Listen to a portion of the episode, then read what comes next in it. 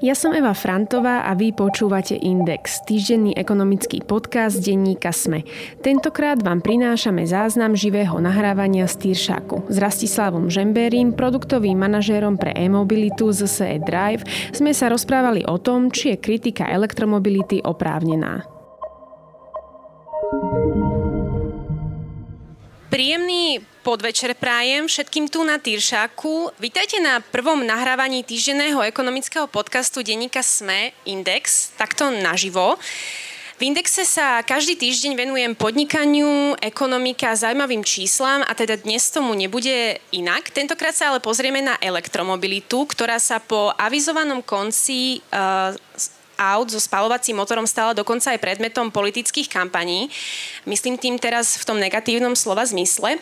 Je ale teda jej kritika oprávnená. O tom sa budem dnes rozprávať s Rastislavom Žemberim, produktovým manažerom pre e-mobilitu z SE Drive. Pán Žemberi, vítajte. Tento rozhovor sme teda pripravili v spolupráci so ZSE Drive. Samozrejme otázky môžete klásť aj vy a to prostredníctvom slajdov stačí, ak zadáte hashtag Sme naživo. Pán Žemberi, hlavne v posledných mesiacoch spoločnosti teda rezonuje téma konca predaja spalovacích motorov v roku 2035. Ako som už spomenula, mnohí politici to prezentujú ako nápad tej uh, zlej Európskej únie, ktorá nás ide obrať o naše autá. Ono to ale nie je zákaz spalovania ako taký. O čo vlastne ide?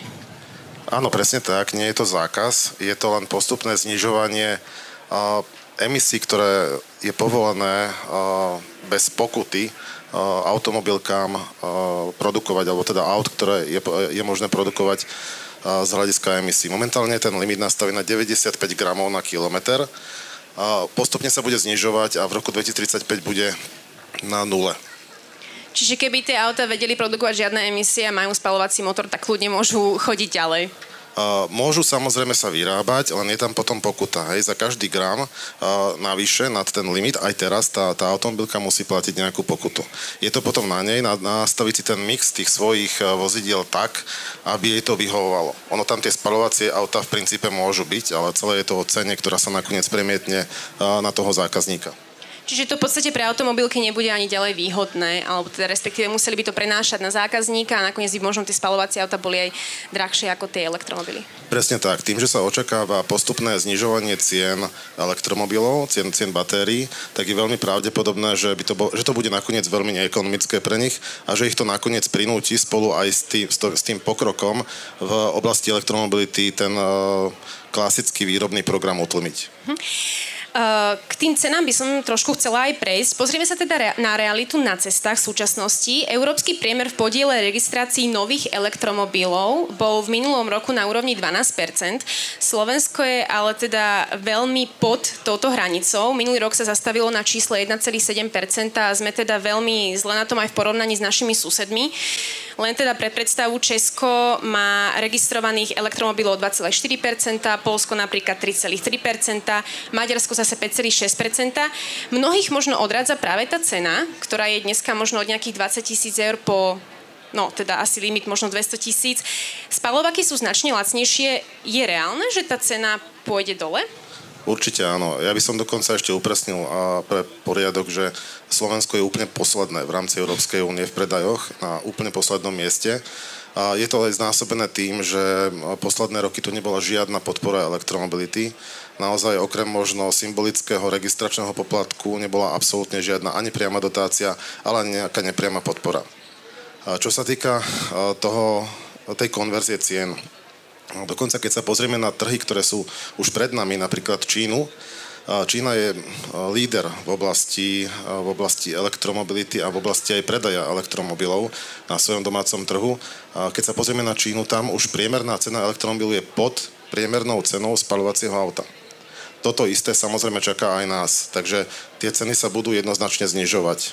Vieme možno podať aj nejaký časový horizont, keď si ľudia predstavujú, že v roku 2035 už teda ten predaj spalovacích, alebo teda aut so spalovacím motorom nebude veľmi reálny, tak povedzme nejaký časový horizont do toho roku 2035, koľko by tie auta mohli stať, alebo ako by tá cena šla dole? Podľa našich informácií niektorí výrobcovia, nebudem konkrétne menovať, majú už teraz predikcie tej parity v predajoch, a tá parita v predajoch sa u niektorých začína v roku 2028. To znamená, 2028 bude rok, kedy predajú zhruba toľko elektromobilov, ako spalovacích vozidiel vo svojom portfóliu. Uh-huh. Čiže tedy predpokladáme, že sa to tak prehupne, bude to rovnaké a potom by to teda mohlo stúpať ešte ďalej nad, nad spalovací motory. Áno, je možné, že ešte nebude cen, dosiahnutá úplne cenová parita. Tá parita v predajoch neznamená, že bude dosiahnutá možno cenová parita úplne, ale každopádne treba si povedať, že tým, že elektromobily sú výrazne lacnejšie na prevádzku. Áno, tak, áno, tak, k tomu sa dostaneme ešte. Tak to samozrejme tiež podporuje ten, to celkové nákupné rozhodnutie toho spotrebiteľa. Čo možno najviac ovplyvní tú nižšiu cenu elektromobilov do budúcna? Keď teraz teda vidíme, že sú relatívne drahé, čom bude tkvieť to, že nakoniec teda zlacnejú, ak teda zlacnejú, hovoríte? Sú to jednak aj produkčné kapacity, lebo treba si povedať, že teraz aj po korone bol naozaj obrovský dopyt, bola čipová kríza, samozrejme aj tá celá tá batériová ekonomika to, to všetko sa v podstate stavia na zelenej lúke. Tie produkčné kapacity ešte nie sú. V mnohých prípadoch podľa mňa aj automobilky ťažili z toho, že jednoducho dopyt bol relatívne silný a tá produkčná kapacita nebola dostatočná. Takže tie ceny u niektorých modelov sme videli, že išli hore. Hoci napríklad v spalovacom segmente sa to nedialo, takže to nie je dané infláciou, ale je to dané tým naozaj silným dopytom v elektromobilite, hlavne v západnej Európe. A, takže jednak samozrejme masovosť produkcie a na druhej strane celý ten logistický reťazec. Vlastne, keď si zoberieme od ťažby tých kovov, toho lítia, hlavne teda lítia a niektorých ďalších kovov, cez spracovateľské e, kapacity e, týchto, týchto kovov, na, cez výrobné kapacity článkov. Toto všetko sa musí nadimenzovať tak, aby tá produkcia bola masová a vtedy samozrejme môže klesnúť aj cena. Vy ste tu už spomenuli tú údržbu. Pri spalovacom motore napríklad treba riešiť e, olej alebo teda chladiaci systém, vymeniť vzduchový filtr a podobne. Jednotlivé časti sa tiež opotrebovávajú aj trením. Ako je toto, alebo teda ako, ako toto funguje v prípade elektromobilu? Máme tam čakať nejaké zlepšenie, zhoršenie, keď si to človek tak do budúcna chce predstaviť, že si kúpi elektromobil? Čo údržba? Áno, tam v elektromobile je podstatne menej mechanických súčastí a odpada tam kompletne prevodovka, diferenciál, všetky veci, ktoré vyžadujú samozrejme nejaký servis a majú svoju životnosť. To auto je výrazne, výrazne jednoduchšie na, na produkciu ak samozrejme odhľadneme od batérie, ktorá je teda kapitola sama o sebe. Ale samotné auto je aj na prevádzku výrazne jednoduchšie. Toto, čo spomínate, treba servis, olej, podobne, to sú skôr to je taký bonus, benefit pre toho zákazníka, že naozaj nemusí sledovať možno tie intervaly tak, ako musel sledovať u spalovacieho auta, ale e, skôr ide o to, že to auto si aj drží nejakú tú svoju, svoju cenu alebo svoju hodnotu, pretože tam v podstate nemá čo nejakým spôsobom e, odchádzať.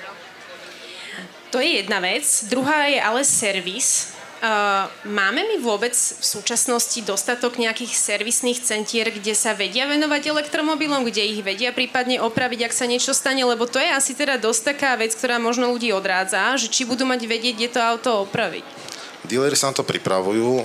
Z nášho pohľadu môžem povedať to, že my sme pre množstvo dílerov, dílerstiev inštalovali nabíjacie stanice, čo je pre nich taký základ, teda samozrejme, aby tie auta tam vedeli nabiť a, a tak ďalej. Nemám už samozrejme detálny pohľad, ako sú ktorí díleri vybavení z hľadiska personálu alebo z hľadiska mm, prostriedkov. Um, samostatná kapitola je ale teda prevádzka ako taká. Keď si zoberieme spalovák, náklady vyrátame teda veľmi jednoducho, pozrieme sa na priemernú spotrebu na kilometr a teda na cenu benzínu či nafty za liter v tom danom čase a máme výsledok, ale pri elektromobile je to podstatne zložitejšie. Aj tie ceny elektriny nám, ako vidíme, posledný rok, rok a pol kolísajú. Aké možnosti má majiteľ elektromobilu, čo sa týka nabíjania? Aké všetky druhy teda poznáme, keď si to chce človek predstaviť? Presne tak. V prípade toho elektromobilu je to podstatne pestrejšie. A spalovacie auto totiž viem natankovať iba na tej mm, čerpacej stanici a tie sú plus minus mm, na tom rovnako. Možno niektoré sú s nejakou vyššou maržou na diálnici, ale v princípe tá cena tam zásadne nekolíše. Elektromobil si viem nabíjať zásadne odlišnými spôsobmi. To najvýhodnejšie, samozrejme cenovo najvýhodnejšie, ale aj najšetrnejšie nabíjanie nabíjanie doma alebo v práci. Pokiaľ ho nabijem doma a využívam ešte k tomu nízku tarifu, pretože v noci teda samozrejme tá elektrina je lacnejšia vďaka, vďaka nižšej spotrebe, tak viem jazdiť za 2 eurá na 100 kilometrov 2 eur na 100 km je zlomok toho, čo, čo ma stojí prevádzka spalovacieho auta, pretože tam povedzme pri 6 litrovej spotrebe platím nejakých 9 eur na 100 km. A tým sme teraz mysleli vlastne to nabíjanie doma, keď človek vlastne nabíja v noci, kedy tou tarifou myslíme, že je to vlastne hodnota alebo cena tej elektriny, ktorú platí a tá je najnižšia v podstate v noci. Uh, to je teda ten najlacnejší spôsob. Aké iné druhy teda poznáme ešte, aby sme to skompletizovali? Uh, my v tom našom uh, mixe, ktorý predpokladáme, počítame 80% nabíjania toho pomalého doma alebo mm-hmm. v mhm. práci. V práci je to podobné, len s tým rozdielom, že samozrejme firmy nemajú regulovanú cenu, takže ak e, berieme tú cenu neregulovanú trhovú, ktorá je povedzme teraz na trhu na budúci rok za tých 100, povedzme 150 eur za megawatt hodinu, tak sa dostávame niekde na koncovú cenu 20 centov e, bez DPH, čo sú stále povedzme 4 eurá. 3 až 4 eurá pri priemernej spotrebe. Stále je to teda výrazne lepšie než u spalovacích aut. Keď sa uh, vydáme smerom na verejnú na infraštruktúru, ktorú už niekto musel vybudovať, prevádzkovať a drží tam samozrejme nejakú rezervnú kapacitu, tam už tie ceny môžu byť vyššie a tam sa pohybujú povedzme v prípade siete zase Drive od 30 do 60 centov za kWh. Čiže je tam de facto mm-hmm. rozptýl dvojnásobný a znamená to v podstate od 6 do 12 eur na 100 km. Čiže v prípade toho najdrahšieho nabíjania, nabíjania na naozaj ultrarýchleho nabíjania niekde na diálnici pri nevhodne zvolenom programe, môžem zaplatiť samozrejme aj viac ako pri spalovacom aute. Ale opakujem, to je len časť toho nabíjania, pretože to auto môžem nabíjať v rôznych situáciách za rôznu cenu. Hej, hej, že akože Dá sa aj veľmi draho a dá sa aj veľmi lacno, keď to chce človek povedať tak veľmi jednoducho. Presne tak, ide o ten priemerný mix potom, koľko ma stojí v priemere ten kilometr. Povedzme si ale napríklad, keď ste spomenuli tie rôzne druhy nabíjania, ak si zoberiem nejaký elektromobil, ktorý, ktorého kapacita vlastne tej batérie je okolo 80 kWh, Koľko by ma vyšlo to nabíjanie v prípade všetkých týchto rôznych spôsobov? Keď chcem doplna nabiť tú baterku. 80 kWh batéria, povedzme pri tom nabíjaní doma, tom nabíjaní, nabíjaní v noci je 8 eur za, za plné nabitie batérie treba povedať, to 80, tá 80 kWh batéria znamená 400 až 500 km dojazd.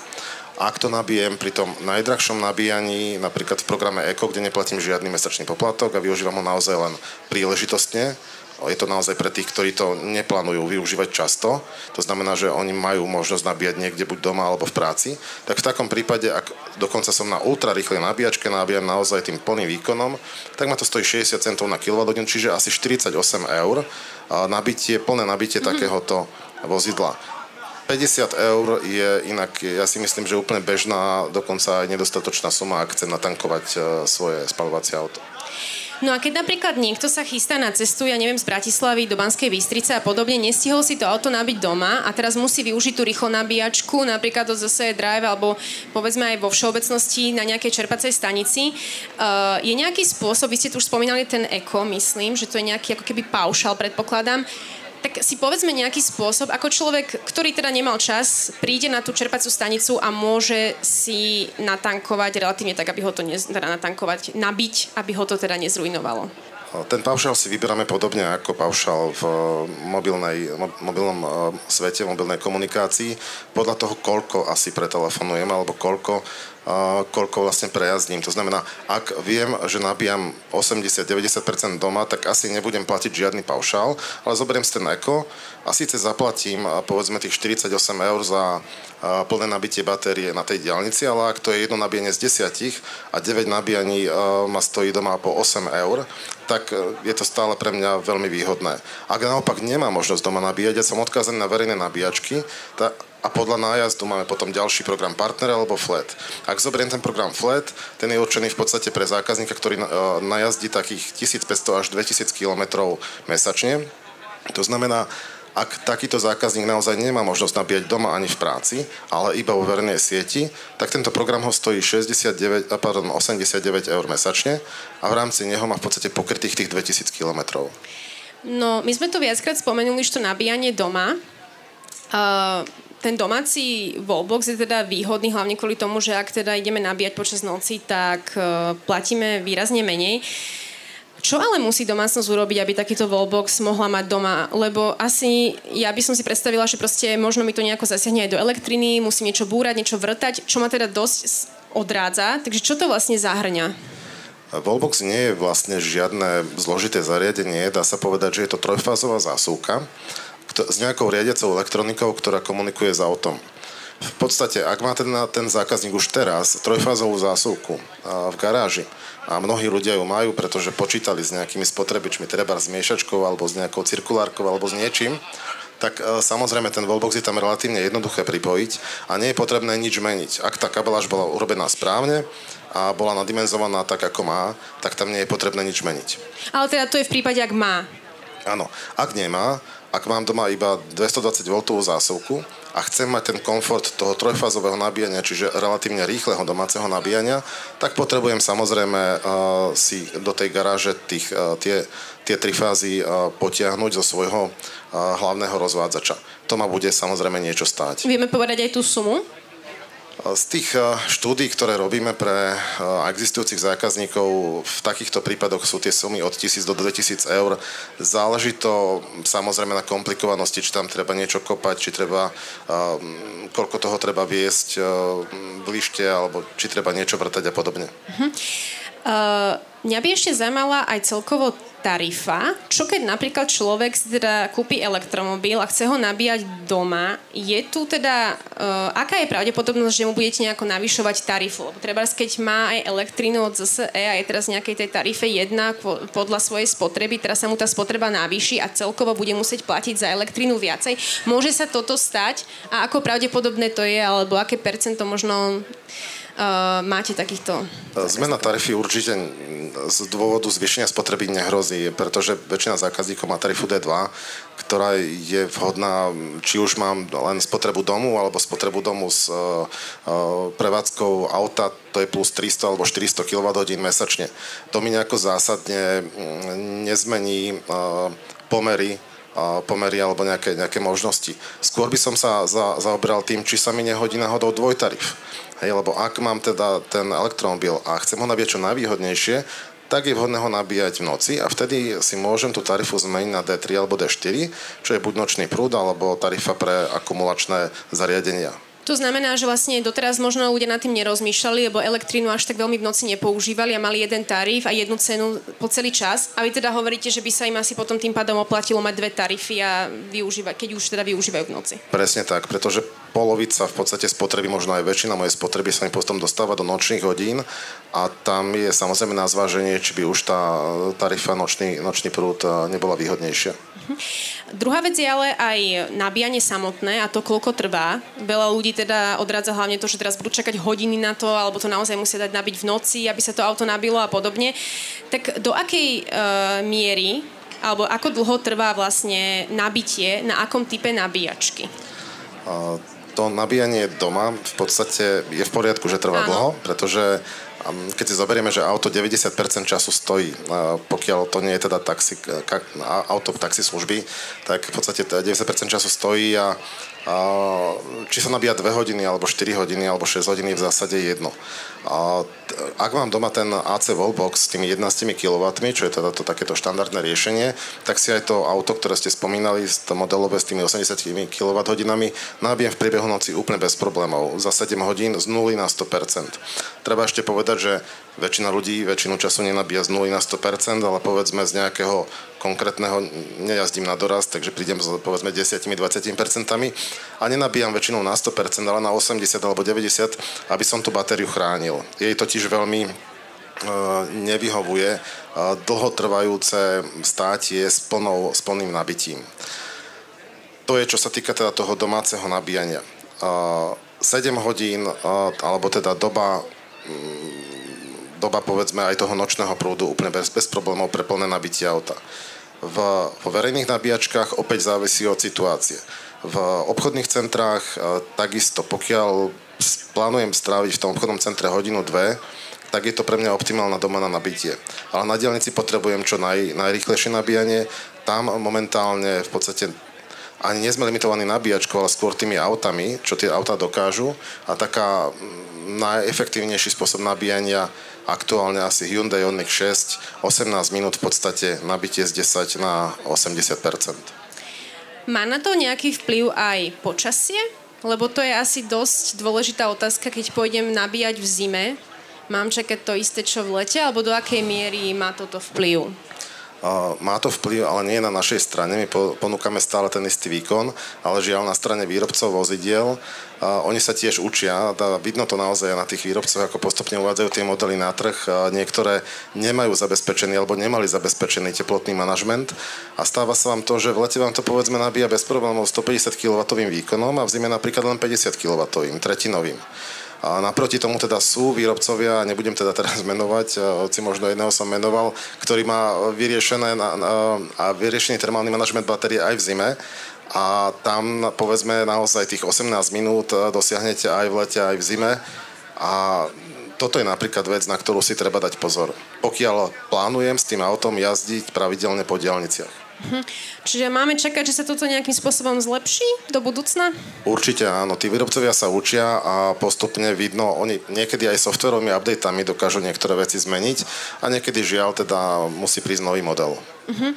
Ja som ale napríklad počula aj o tom, že sa už snažia vyrobiť batérie napríklad s nabitím za 5 minút a podobne. Je toto nejaká realita blízkej budúcnosti, alebo teda máme rátať s tým, že to ešte dlho takto nebude? Či, či to je reálne, že by človek napríklad v budúcnosti prišiel na tú stanicu čerpaciu treba a nabil by si do 5 minút auto takisto, ak si natankuje?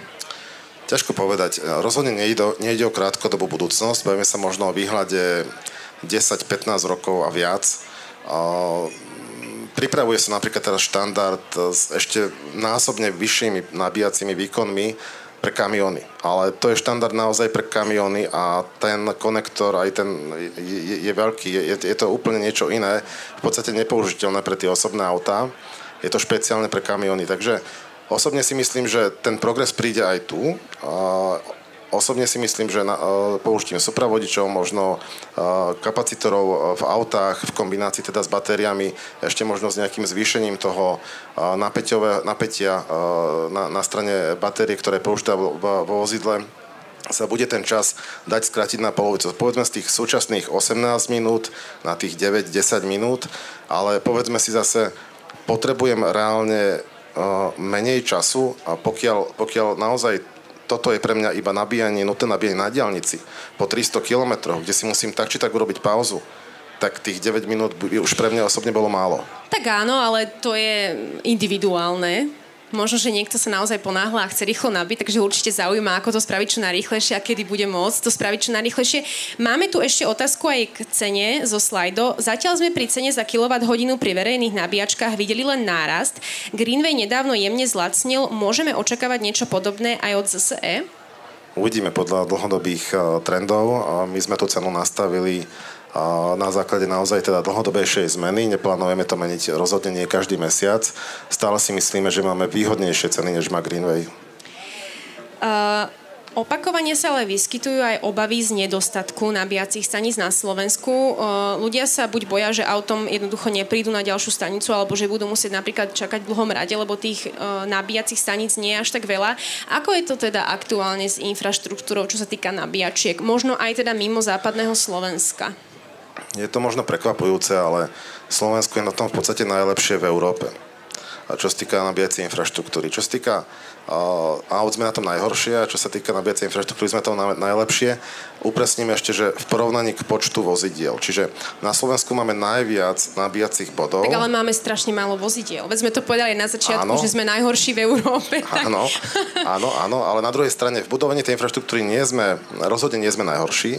Dokonca si myslím, že držíme krok naozaj s tou západnou Európou, že počet uh, rýchlo nabíjacích portov, keby sme teraz zobrali rýchlo nabíjacích bodov, na počet obyvateľov, teraz odhľadíme odhľadneme od počtu aut, je porovnateľný napríklad s Nemeckom.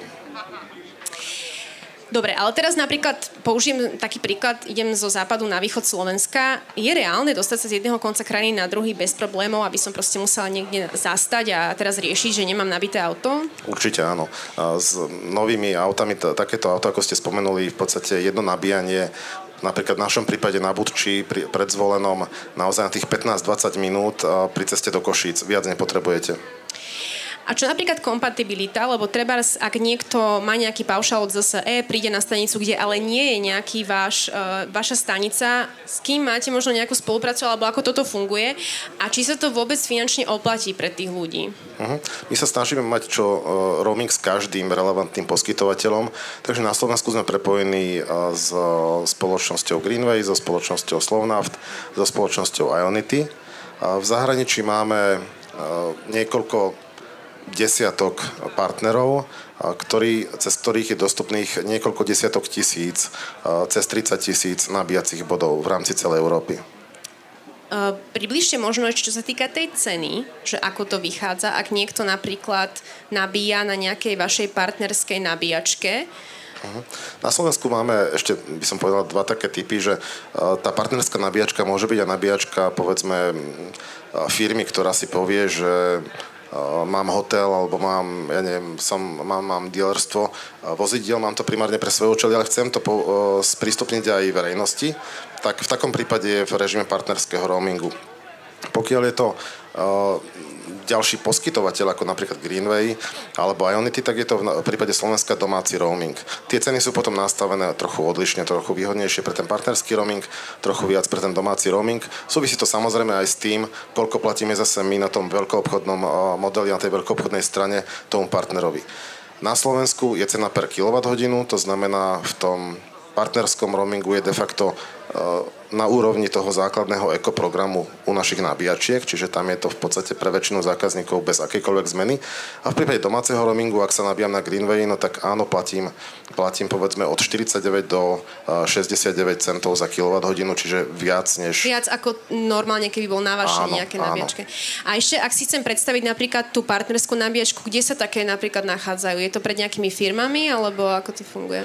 Partnerské nabíjačky sú áno, väčšinou takto pred firmami, ako som spomínal, napríklad dealerstvo, nedávno otvorená nabíjačka na Tuhovskej pred dealerstvom Motorcar a, a podobne.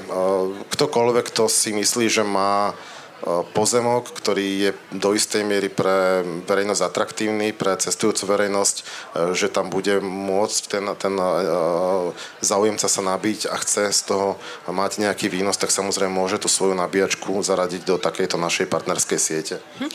Uh, ja som tu mala prichystanú otázku aj teda týkajúcu sa rozširovania kapacít. Aj na slade máme podobnú teda. E, na sídliskách stále chýba rezidenčné AC nabíjanie. Aký plánuje zase rozvoj v roku 2023? Do, dopytujú sa obce o nové dotácie? Dobre, dobre spomínate nové dotácie.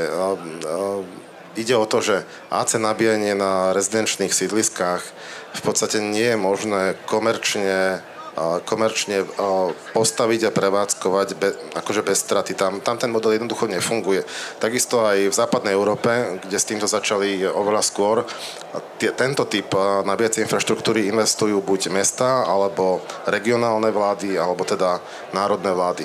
U nás je teraz už vonku plán obnovy, kde je 10 miliónov a kde sa môže každá každé okresné mesto, krajské mesto, VUCčka uchádzať o, o dotáciu. Takže veľmi radi samozrejme navrhneme, pripravíme a, a zabezpečíme inštaláciu takýchto nabíjačiek, ktoré potom budú vo vlastníctve mesta alebo mestskej časti. Máte ale možno, že už s niekým aj niečo takéto rozbehnuté, keby sme pre, povedali nejaké také konkrétne plány na tento, možno ešte na tento alebo budúci rok? Uh, mestské nabíjačky sú vyslovene závislé od toho, nakoľko aktívne sa tomu venujú uh, ľudia na, na meste, alebo VUC. Ten progres je tam zatiaľ pomalý, ale snažíme sa, snažíme sa s nimi komunikovať. A vieme už také niečo konkrétnejšie, že kde by sa to možno črtalo? Nie. Uh, vy ste tu už spomenuli aj to nabíjanie v zahraničí.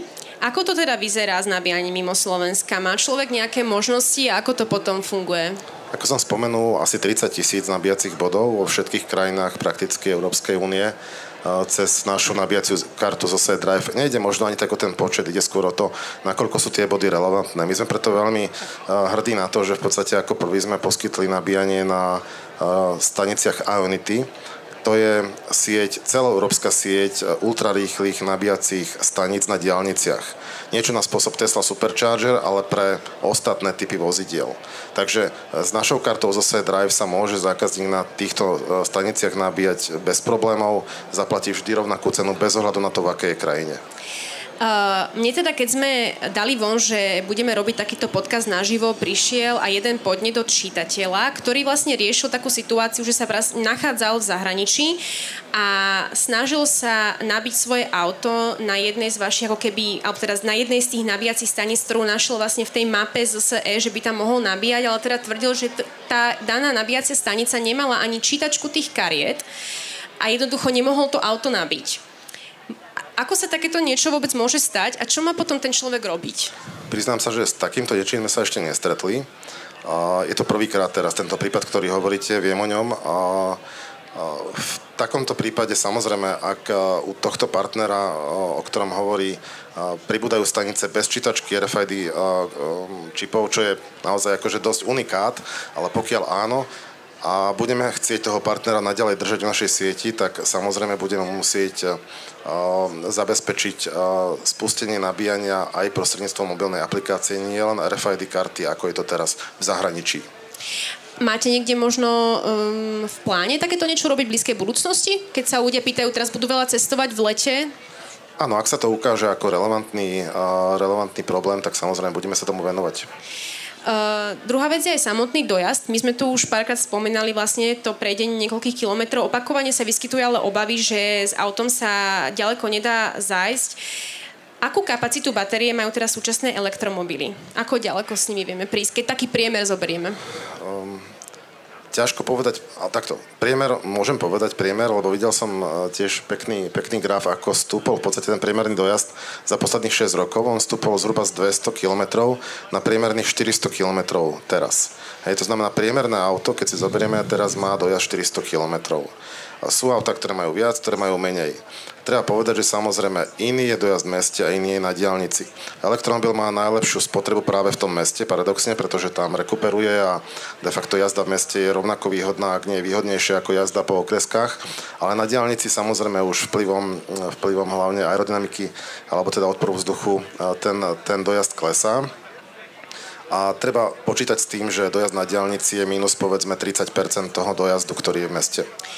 Dobre, ale čo teraz napríklad e, počasie?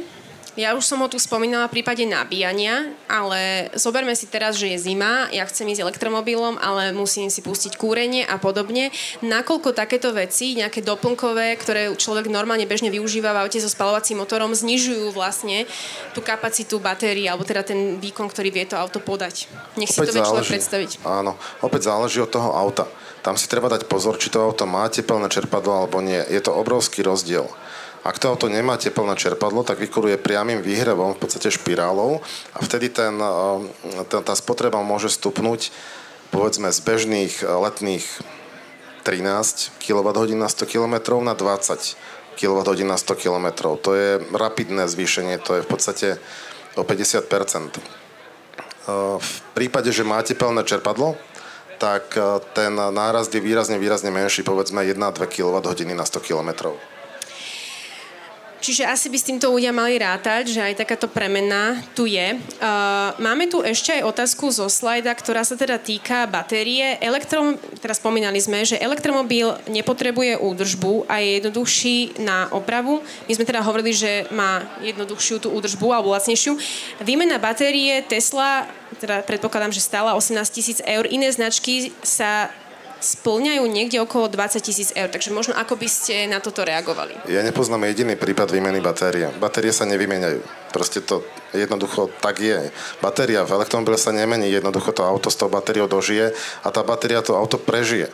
Tá, na, to, na tie batérie dávajú uh, už teraz výrobcovia garanciu bežne 8 rokov a treba povedať, že 10 rokov úplne bez problémov tá batéria bez nejakej zásadnej degradácie už tých dnešných elektromobiloch dokáže vydržať a aj potom, potom, keď to auto už v podstate je po svojej životnosti a chcem ho dať do šrotu, tak tá batéria je stále najväčšie aktívum v tom aute a viem ju použiť alebo teda predať na, na, na iné účely, na účely stacionárneho úložiska.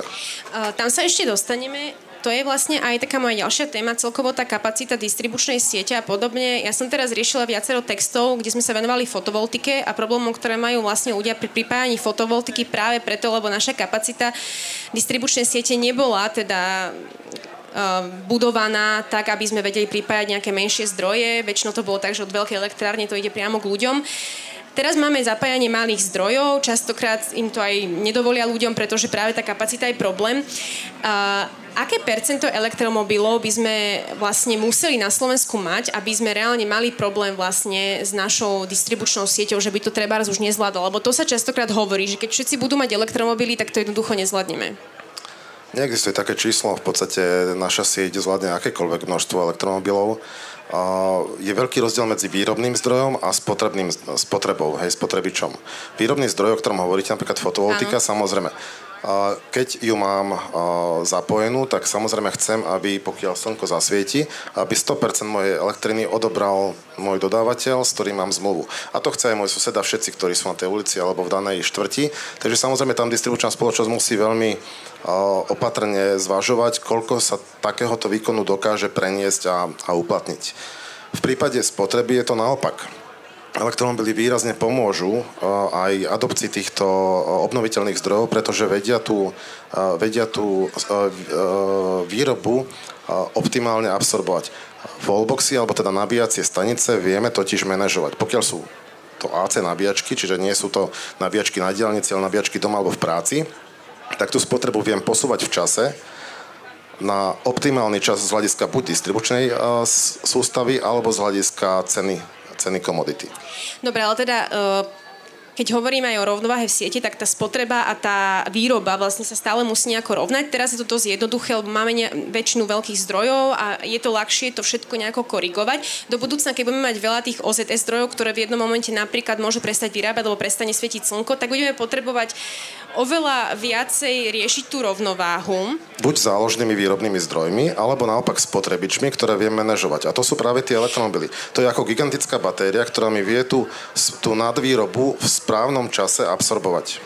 A čo teraz napríklad, keby sa veľa ľudí nabíjalo na, naraz na tých rýchlo nabíjačkách, kde to neviem nejako korigovať? Viem to aj tam nejako? Rýchlo nabíjačky musia mať samozrejme tú kapacitu dedikovanú, tam nie je o čom, tam sa potrebujete nabiť hneď, ale opakujem tým, že to 80-20, že 80% toho nabíjania bude pomalého nabíjania doma alebo v práci, tak v podstate 80% nabíjania je manažovateľného, veľmi dobre manažovateľného a hlavne takého, ktoré sa vie presunúť do tých nočných hodín. No a my, my sme tu už spomínali, ako keby tú ten druhotný život batérie, že sa dá nakoniec použiť ako nejaké úložisko. Povedzme možno k tomuto bližšie, že ako by to fungovalo, lebo teda budeme potrebovať tie naše distribučné siete nejaké úložiska, aby sme vedeli tú vyrobenú elektrínu uložiť a využiť v budúcnosti. Ja neviem, keď práve slnko nesvieti a podobne. Akú rolu by v tomto mohli zohrať tie nabíjačky? Áno, tá batéria v aute, samozrejme, ona je určená primárne pre, pre jazdu toho auta, ale môže dobre poslúžiť ako úložisko. Pokiaľ už ten samotné auto doslúži, že už ako auto nefunguje, tá batéria, opakujem, ona je stále najväčším aktívom v tom aute.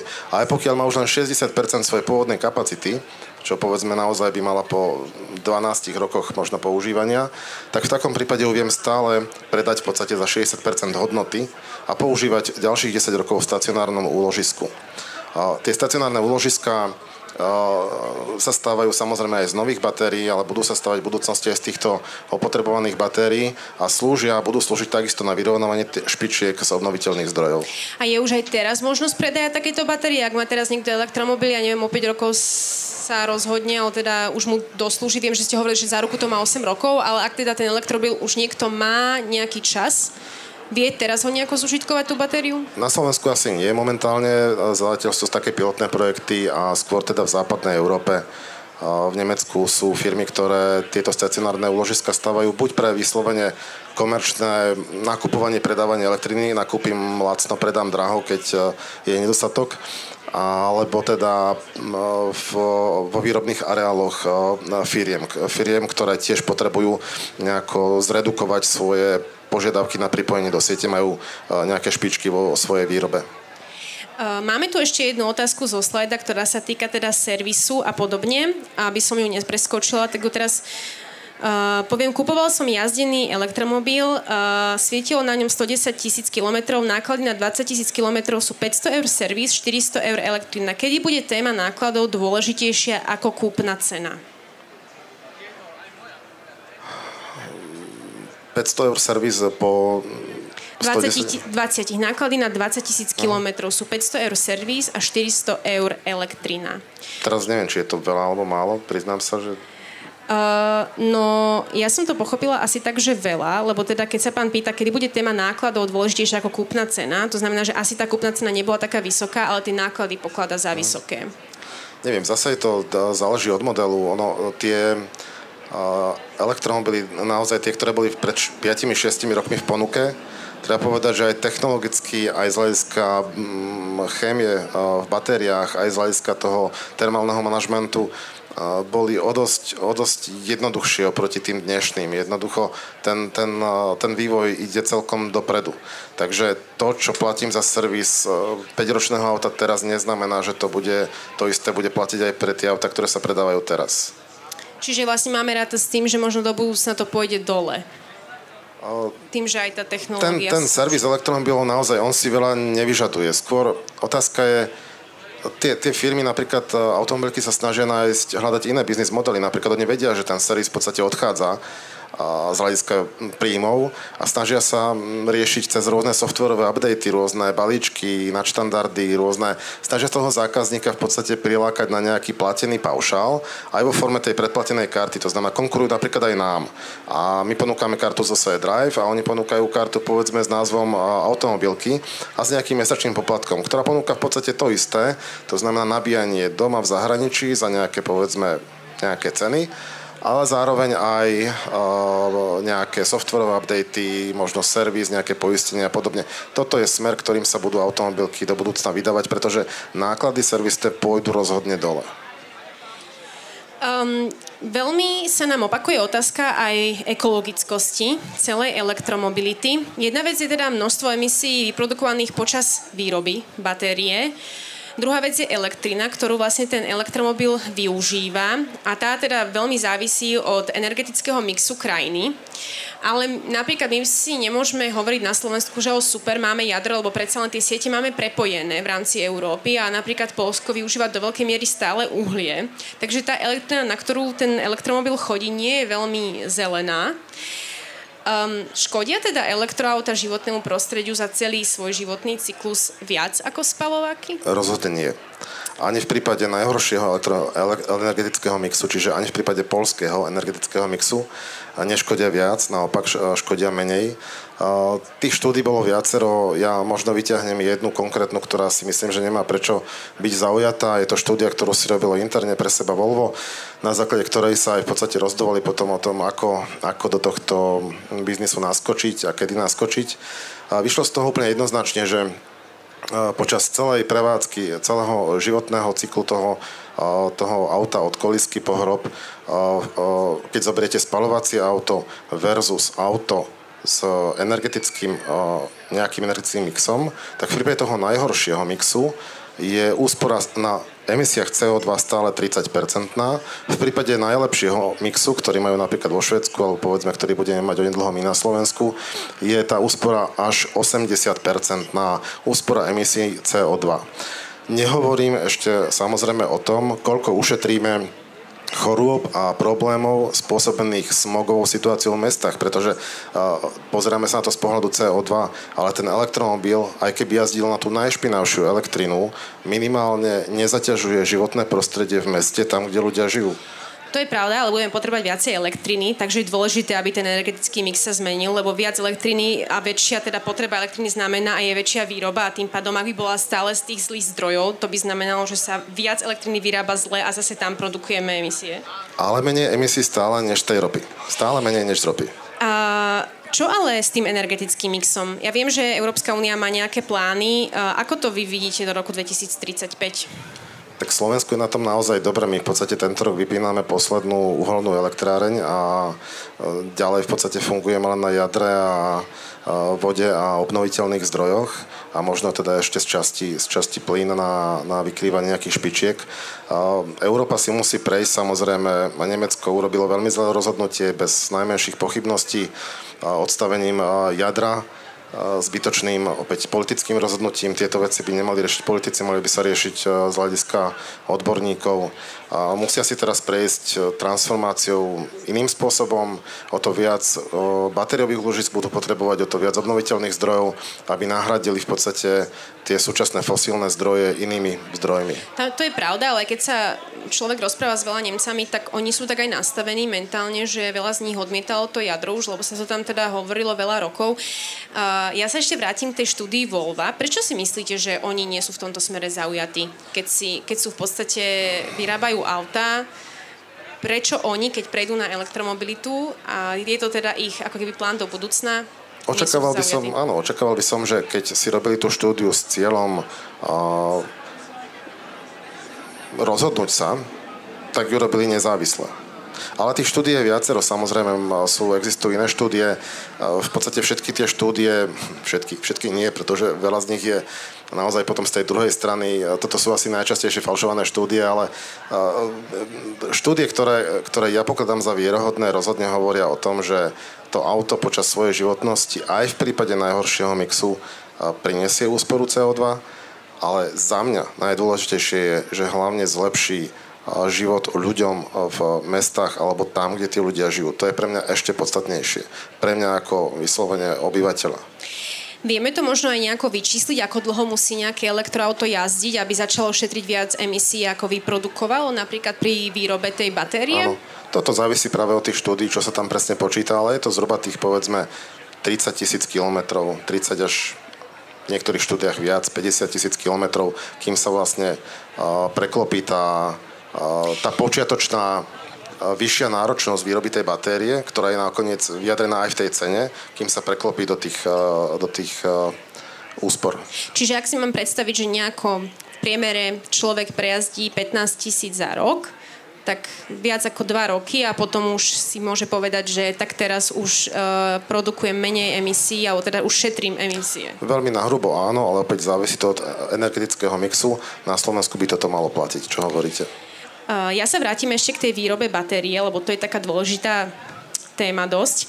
Uh, litium je vlastne ako keby veľmi dôležité pri jej výrobe a ono sa väčšinou ťaží v Čile a v Číne. Neekologická je samotná tá ťažba, ale druhá vec je aj prevoz do Európy napríklad. Čo emisie z tohto procesu? Alebo ako sa na toto pozeráte? Najskôr zopravím. Neťaží no. sa hlavne v Čile a v Číne, ale v Čile a Austrálii. To sú najväčší producenti lítia. V Číne sa síce lítium ťaží, ale relatívne, relatívne malá, nevýznamná časť. Um, prevoz, prevoz lítia hlodiami um, prispieva veľmi málo k energetickému mixu, alebo teda k uh, emisiám CO2. To je v princípe všetko, čo tu máme, takmer je dovezené z Číny a takisto nesie tú emisnú stopu uh, tej lodnej dopravy, ktorá je inak uh, naozaj, naozaj malá.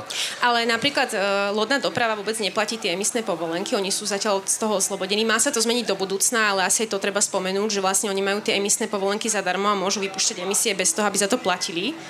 Takže to treba asi dodať. Áno, skôr sa na to pozerám z pohľadu záťaže, ekologickej záťaže.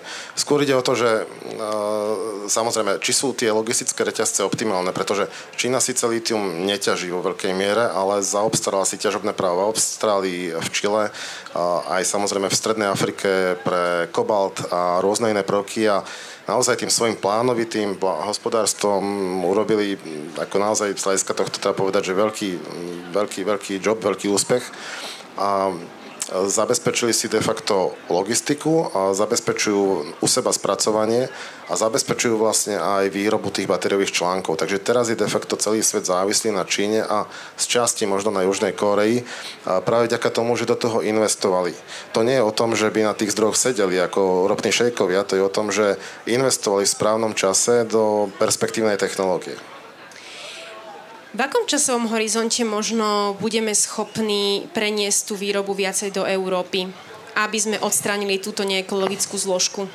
V Európe si musíme hlavne povedať, či tu chceme bane, lebo Európa je podľa mňa dosť taká rozmaznaná, zíčkaná a jednoducho my tu máme obrovské ložiska lítia. Máme ložiska lítia vo Fínsku, v Portugalsku, v Srbsku a dokonca v Krušných horách tu v Českej republike, ale nie sme zatiaľ schopní sa zhodnúť na tom, že to lítium aj chceme ťažiť.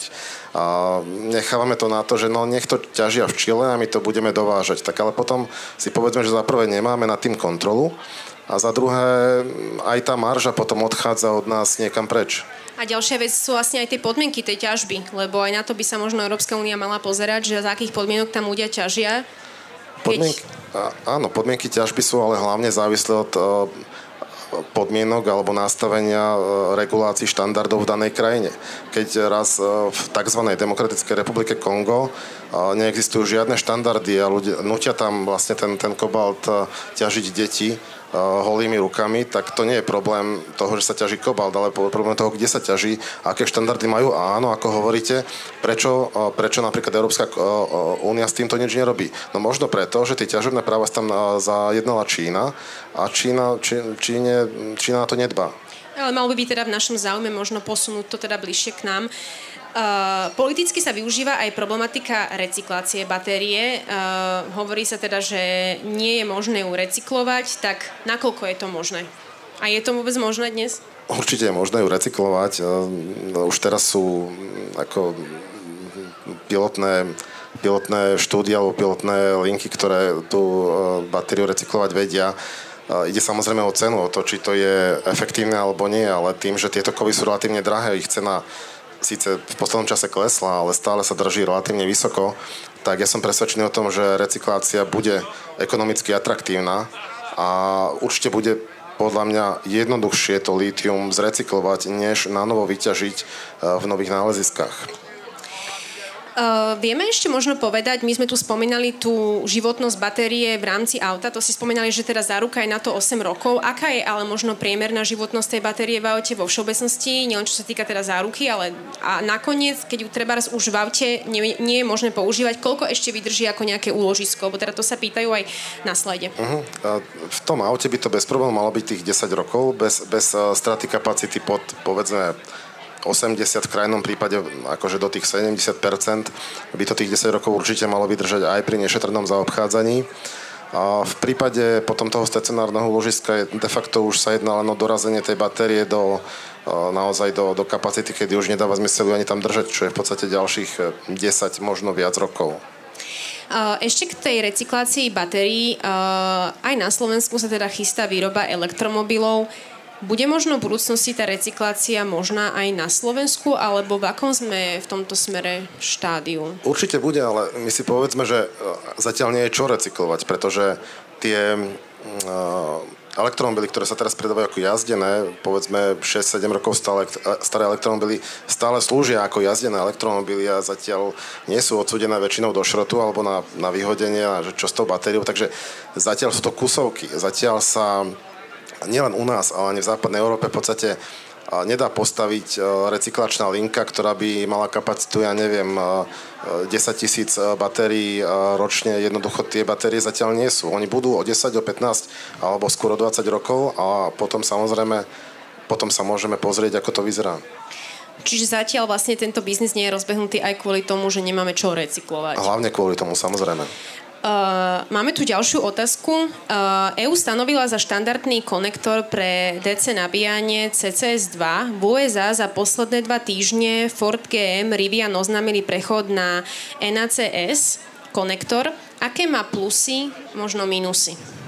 Poviem len svoj osobný názor, že veľmi taká, podľa mňa, nešťastná situácia pre Ameriku, ako sa to tam vlastne vyvíja, lebo de facto teda veľkí hráči prechádzajú na súkromný štandard Tesly, čo na jednej strane ako z ich pohľadu je pochopiteľné, pretože chcú naskočiť na ten vlak a zvie sa na tom, že v podstate jediným naozaj relevantným hráčom z hľadiska infraštruktúry v Amerike, v Spojených štátoch je Tesla.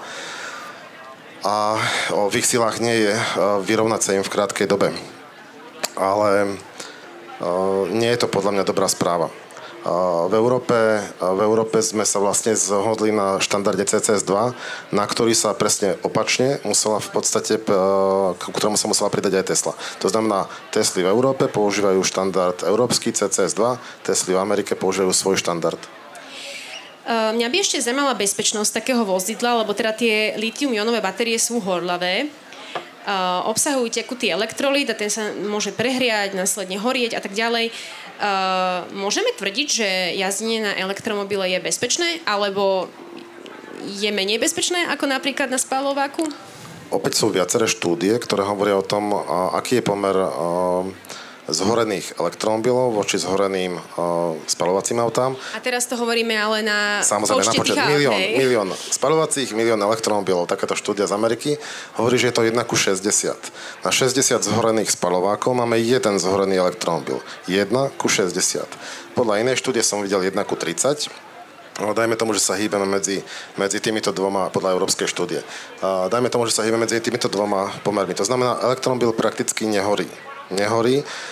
Reálne sa teda fyzicky môže vznietiť pri naozaj zásadnej demolácii, zásadnej, zásadnej havárii, ktorá tú batériu roztrhne a kde sa dostane vzduch teda a naozaj je, je tam teda sú všetky podmienky na to, aby ten elektrolit začal horieť. No, za normálnych okolností nemá dôvod sa batéria vznietiť, ani sa to nedeje. A teraz si predstavme situáciu, ktorá teda hovoríte, že sa nedeje, ale nejaká havária, uh, vznieti sa to. Sú záchranári, alebo teda sú hasiči na toto už školení, ako napríklad riešiť horiaci elektromobil? Učia sa to a aj naši hasiči teraz nedávno, nie som si istý, či v Kolárove alebo niekde niekde na juhu e, riešili takýto pokus. V podstate snažili sa vznietiť batériu, mali s tým celkom problém ju zapáliť, ale nakoniec sa im to podarilo, aj tie ju uhasili. Sú na to postupy, ako, to, ako ich hasiť, tých postupov je viacero. Vy sa potrebujete v podstate dostať priamo k tomu, k tomu zdroju ohňa. Nestačí ju v podstate hasiť len zvonka, akože kropiť to auto, to v tomto prípade nestačí. Takže sú na to potom riešenia, ako rezať vodným lúčom napríklad, aby som sa dostal priamo k tej batérii a uhasil tú batériu, alebo sú potom také riešenia nadvihnúť to auto a hasiť ju zo spodu. Je viacero riešenia, rozhodne nie je to niečo, čo sa nedá, je to ťažšie, ale je, opakujem, aj oveľa menej prípadov, kedy to auto horí oproti tomu spalovaciemu autu. Teda tých požiarov bude rozhodne menej, keď prejdeme na elektromobilitu. Ale teda v prípade, že by sa taký stal, tak musia vedieť, e, čo ano, majú robiť. Be, samozrejme. Uh, máme tu ešte otázku, čo hovoríte na plán pre elektromobilitu novej vlády? Je niečo, čo vám tam chýba, čo by ste možno doplnili? Ten akčný plán sme vlastne spolu vytvárali v rámci SEVI, v rámci Slovenskej asociácie pre elektromobilitu, ktoré sme členom. Takže poznáme ten plán, z časti sú to, niektoré nápady sú aj od nás, niektoré nápady sú od iných členov organizácie SEVA a rozhodne sme veľmi radi a veľmi vďační tomu, že, že táto vláda ho konečne schválila a veríme tomu, že tie odporúčania alebo teda tie, tie záväzky, tie opatrenia sa reálne aj prenesú do praxe. Boli by sme veľmi radi, keby ešte možno počas aj, aj tohto obdobia sa aspoň tie nele, opatrenia nelegislatívneho charakteru boli schopné presadiť. Tak to bude aj veľmi závisieť od toho, aká bude budúca vláda a teda aj po voľbách sa zrejme väčšina tých vecí bude riešiť. Uh, ešte je tu jedna otázka, ktorú uh, stihneme. Tak ako uh, aj mobil, aj elektromobil používa litiovú-ionovú batériu a asi každý vieme, ako vyzerá batéria v mobile po dvoch rokoch, tak ako, že auto tú batériu prežije? je to o počte nabíjacích cyklov. Ak si ten svoj mobil nabíjam v podstate každý deň, tak za dva roky, ja osobne mám dvojročný mobil a akože ešte celkom v pohode, ale povedzme, že štvoročný mobil má už za sebou nejakých e, 1200-1500 cyklov, čo už je na tú batériu celkom dosť. V prípade elektromobilu tých cyklov je samozrejme menej. Aj keby som ho nabíjal denne, pokiaľ ho nabíjem iba ten denný dojazd, ktorý je v priemere povedzme 30 až 50 km, tak je to len malá časť tej celkovej kapacity. Ide teda o ten celkový počet cyklov. A ide samozrejme v prípade elektromobilu aj o správny termálny manažment batérie. Vieme možno povedať, aký je ten počet cyklov pri tej nejakej povedzme priemerne pri batérii v aute? Koľko vydrží? neviem teraz, netrúfam si povedať, aké sú, aké sú tie priemerné počty cyklov v aute, ktoré, ktoré sú povedzme garantované. Neviem teraz odpovedať. Uh, touto otázkou ďalšou by sme mohli aj končiť, lebo sa mi veľmi páči. Keby mali ľudia slobodnú voľbu a mohli by si dobrovoľne vybrať medzi spalovacím autom a elektromobilom, myslíte si, že by si všetci vybrali elektromobil? Ja som presvedčený, že po roku 2030 si ľudia úplne jednoznačne vyberú elektromobil, pretože nebude čo riešiť. Pretože pokiaľ to auto bude lacnejšie na obstaranie, lacnejšie na prevádzku, lacnejšie na jazdu, komfortnejšie z hľadiska jazdy a bude mať vyššiu zostatkovú hodnotu, tak nie je čo riešiť. Každý si vyberie elektromobil. Tam nepotrebujeme ani zákaz lebo to teda bude výhodnejšie. Presne tak. A väčšina ľudí ide po cene. Presne tak, to je prípad aj Norska. Nakoniec Norsku vlastne len dorovnali pred 5-6 e, rokmi cenu elektromobilu dorovnali e, s cenou spalova, pardon, cenu spalováku 100% zdanením, dorovnali s cenou elektromobilu. Takže elektrický Golf vás stal toľko, čo spalovací. A ľudia si samozrejme z hľadiska toho, že tie prevádzkové náklady a jazda na, na, náklady na kilometr sú výrazne výhodnejšie, tak si brali samozrejme elektromobil. Oni, aj, aj Nóri nakoniec pristupovali k tej téme ekonomicky.